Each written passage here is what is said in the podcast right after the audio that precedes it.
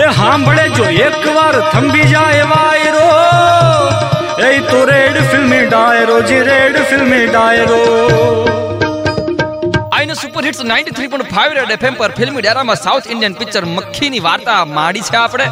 વાર્તાની માલિપા મહા લાલચુ અને વેવલા વિલનની વાત આપણે સાંભળી છે. અને ત્યારબાદ વાર્તામાં એક સુંદર મજાની પ્રેમ કહાની છે. ત્યારબાદ વાર્તાના હીરો ને હિરોઈનને વધાવી લઈએ વાલીડા. બિંદુ નામની કન્યા છે, રૂપાળી છે, ગુણવાન છે, મૃદુ હૃદય છે સાદગી એનું ઘરેણું છે. પોતે માઇક્રો આર્ટિસ્ટ છે માઇક્રો આર્ટિસ્ટ એટલે નાના નાના સુખાવાનું બધું હોય ને એ એના પર કામ કરે કોતરણીનું કામ કરે. નામ લખ્યા પર તમારું ને એવું બધું. હે? ચોખાના દાણા પર તાજમહાલ બનાવી દે છે, મુમતાઝ હંગાથે. હે? જમીન ઉપર ચાલતી કીડીઓ એના કાનમાં પહેરી હકી બુટ્ટીઓ બનાવી દે ભાઈ. એવી ભારે ટેલેન્ટેડ છે એ બિંદુ. અને બરોબર બિંદુના ઘરની સામે ફૂલ ટાઈમ બિંદુને પ્રેમ કરવાની જોબ કરતો એક હાવ સાધુ ને સિમ્પલ યુવાન રહે છે.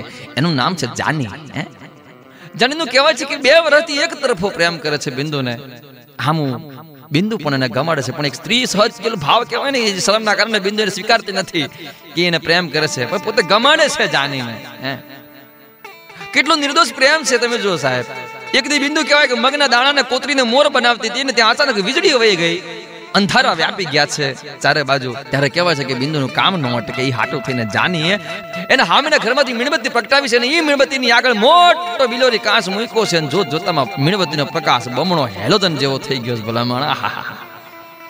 બિંદુએ કહેવાય છે કે એટલી બધી રાજીની રેડ થઈ ગઈ છે ને જાનીના આ પ્રયત્નથી કે એને એ પ્રકાશમાં મગ ઉપર એક મોર નહીં મોરલાઓ કોતરી નાખ્યા છે ભલા માણા હા હા હા તમે જુઓ આ. વડીડા વાર્તામાં ક્યાંક તમને અતિશયોક્તિ જેવું સંભળાય તો હું જાતા નહીં એટલું યાદ રાખજો સાઉથ ઇન્ડિયન પિક્ચર છે આ. નાજુક નમણા સાદા સિમ્પલ પ્રેમની પાપા પગલે ભરાવી શકે નાનકડા અમથાવી રામ બાદ ફિલ્મી ડાયરામાં મખ્ખી પિક્ચરની વાર્તાને મેલી on super hits 93.5 radio FM બજાતે રહો.